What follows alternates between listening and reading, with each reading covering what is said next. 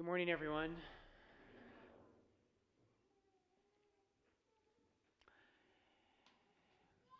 So, you probably don't know this, uh, many of you at least. Um, today is New Year's Day. Uh, today we begin uh, the new year for the church.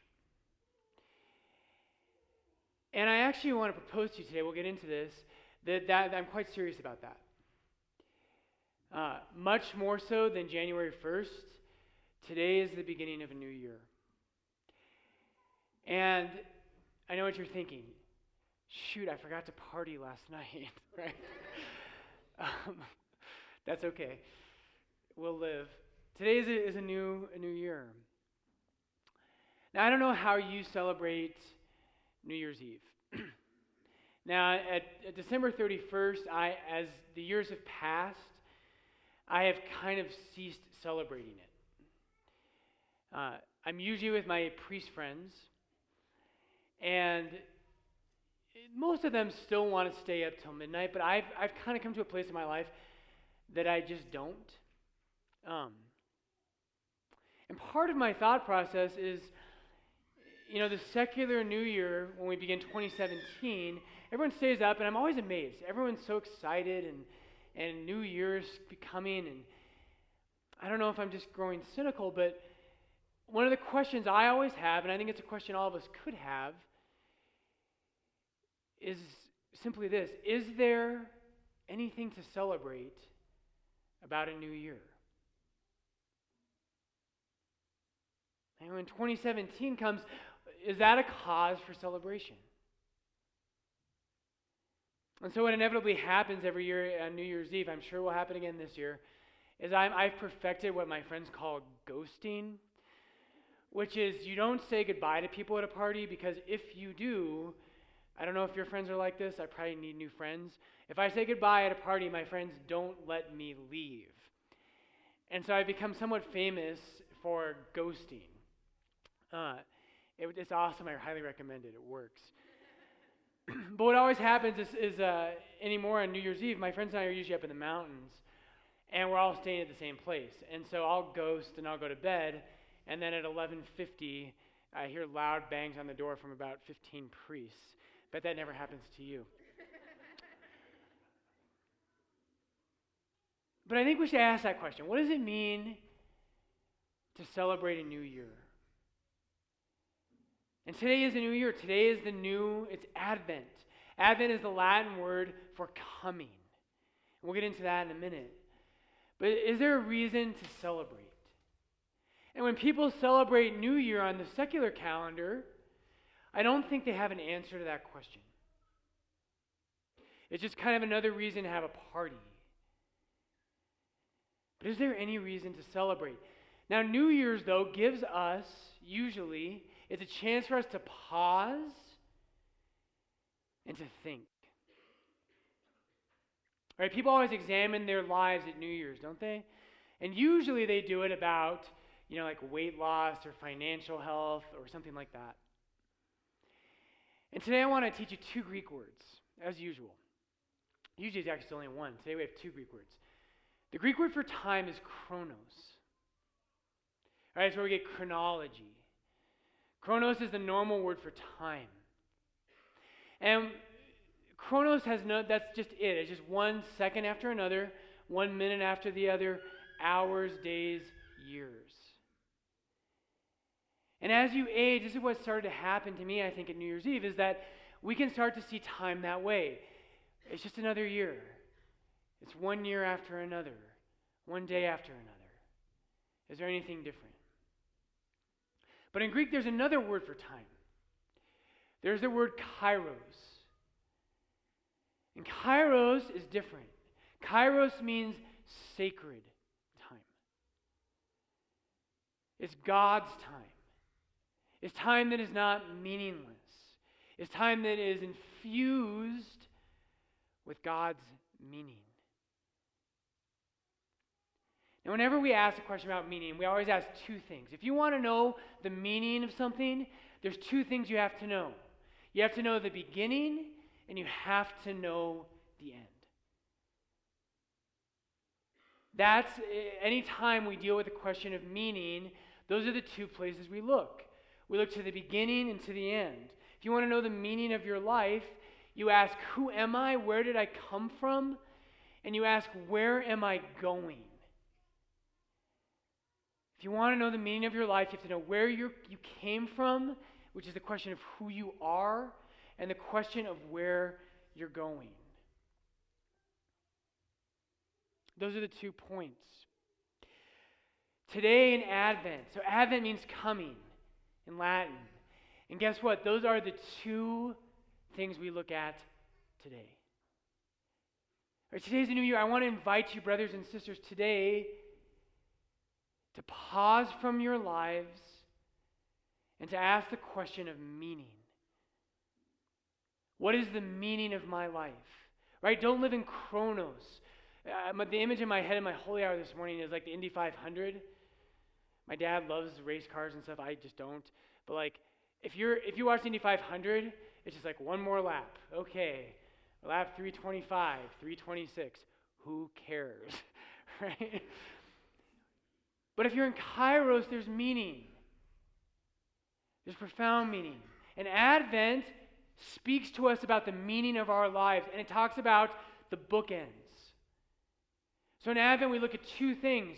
We look at Christ's first coming, which, brothers and sisters, is your origin. If you want to know the meaning of, a lot, of your life, you have to know where you come from and where you're going. Where you come from is that you were loved by God. Right? You and I live between the two comings of Christ, the two advents. Your identity is bound up with the fact that God loved you so much that he broke into time to redeem you. That's who you are.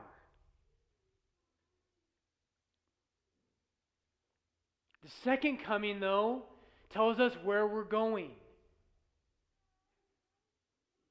If you want to know the meaning of your life, you have to know where you're going. And today's readings are all about that. If you listen to the gospel today, it wasn't about Mary in Bethlehem.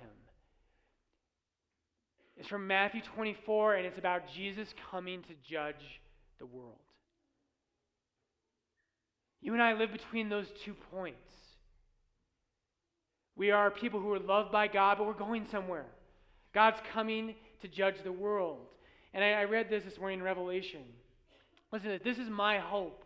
I hope it's yours as well. Jesus is speaking in the book of Revelation, and he says, The one who conquers. By the way, the Greek word for conquering is Nike. They ripped off the Catholic Church. Um, he who conquers shall be clothed in white garments, and I will not blot his name out of the book of life. I will confess his name before my Father and before his angels. He who has an ear, let him hear what the Spirit says to the churches. Brothers and sisters, that's where we're going. Christ came once in the flesh. He will come, and if you live the way you're supposed to live, which was our second reading, Romans 13, stay awake. Live a good life, live a moral life. If you remember that Christ will come to judge the world, you'll live a good life. Stay awake. The reason I'm convinced of this, the reason people on New Year's Day on January 1st, the reason that they come up with goals like I'm going to lose five pounds or I'm going to be 30% healthier in my IRA is because they can't answer the question of where you come from or where you're going. The world has no answers for those questions. But God does. And that's why we can ask deeper questions. There's a cool thing in the Bible. Eh, when you study Scripture, there's this thing called an inclusio. We have seminarians here, they're going to nerd out about this because they like this stuff just like me. An inclusio is this technique in the Bible and in ancient literature. It's where it's the way they used to mark chapters, but it's like bookmarks. When you have something that at the begin, beginning that matches something at the end, it's called an inclusio. And it marks off a section. And what it also does is it tells you what the whole section is about. It gives you the main theme. So let me give you two examples. In the Gospel of Matthew, we're told that Jesus will be named Emmanuel, which means what? God is with us. Good, you're still awake. Just to check. And then at the end of the gospel in Matthew 28, Jesus says, I am with you always. It's an inclusio. You have Jesus who is God with us always. And that tells you the main theme of the gospel of Matthew is that Jesus is God who is always with us. The book of Romans has something similar. At the very beginning of the book of Romans, Paul says he is an apostle to bring about the obedience of faith. At the very end of the book of Romans, he talks about the obedience of faith. The main theme of the book of Romans is the obedience of faith. Brothers and sisters, Advent is the inclusio of your life. It's the beginning, is the coming of Christ in the flesh. And the end is he will come again to break into this world. And that tells you what your life is supposed to be about. I want to leave you this morning. I had too many books to hold. With a quote from St. Bernard of Clairvaux. St. Bernard talks about this. He talks about how, he says, there's actually three comings of Christ. He says, there's the one at the beginning of time, or in, in the flesh in the year, you know, zero basically. There's the one at the end of time. And he says this. He says, there are three comings of the Lord. And the second one lies between the other two. It is like a road on which we travel from the first coming to the last. In the first, Christ was our redemption. In the last, he will appear as our life. In this middle coming, he is our rest and consolation. Keep God's word in this way. Let it enter into your very being. Let it take possession of your desires and your whole way of life. I could go on. He does. Brothers and sisters, what are you living for? Do you know your beginning and your end? Today begins a new year, and I challenge you this morning. Advent is a time not of celebration. It is not Christmas yet. I will say that every year. I know that Macy's and Starbucks think it's Christmas. It's not. Christians are people who know how to wait. They don't live for this world, they wait for something. So, Jesus, this Advent, Lord, help us to know our beginning and help us to know our end so that as we live in the middle, we might live only for you.